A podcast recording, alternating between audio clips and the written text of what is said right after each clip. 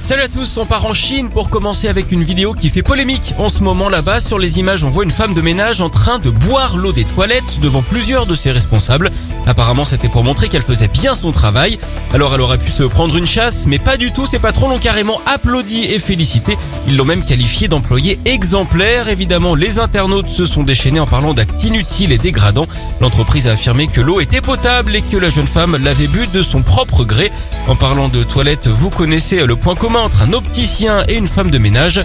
Ce sont tous les deux des spécialistes de la lunette.